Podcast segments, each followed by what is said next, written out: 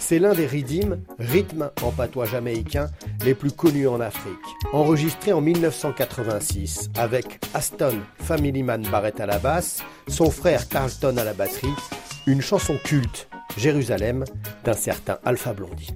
Quand on devait faire euh, ensemble Jérusalem, j'ai apporté ma cassette de Côte d'Ivoire et Family Man euh, est celui qui a tout goupillé. Et l'album Jérusalem, euh, c'est eux qui ont officialisé l'existence du reggae africain. Alpha Blondie tient à le préciser, il a croisé la route d'Aston Barrett grâce à une grande journaliste qui a notamment écrit Rockers d'Afrique et le premier Rasta. Helen Lee a toujours fait le pont entre le continent africain et la Jamaïque.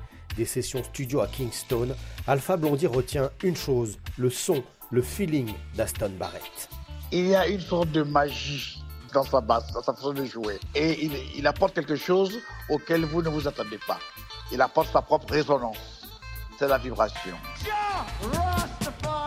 Lié par le rastafarisme à l'empereur d'Éthiopie et les Sélassiés, Marley et ses musiciens, dont Aston Barrett, se sont toujours tournés vers l'Afrique.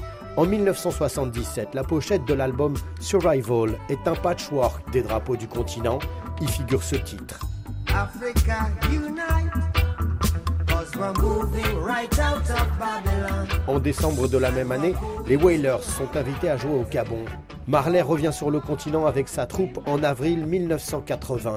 Dans la nuit du 17 au 18, dans un stade bondé, les Whalers célèbrent sur scène l'indépendance de la dernière colonie européenne. La Rhodésie du Sud devient le Zimbabwe.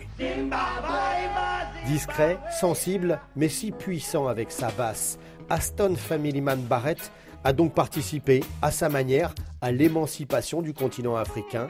Et c'est dans ce cadre qu'Alpha Blondie a souhaité lui rendre hommage. Mon frère Family Man, mission accomplie. Vous avez rendu des millions d'hommes heureux. Seul Dieu peut vous remercier.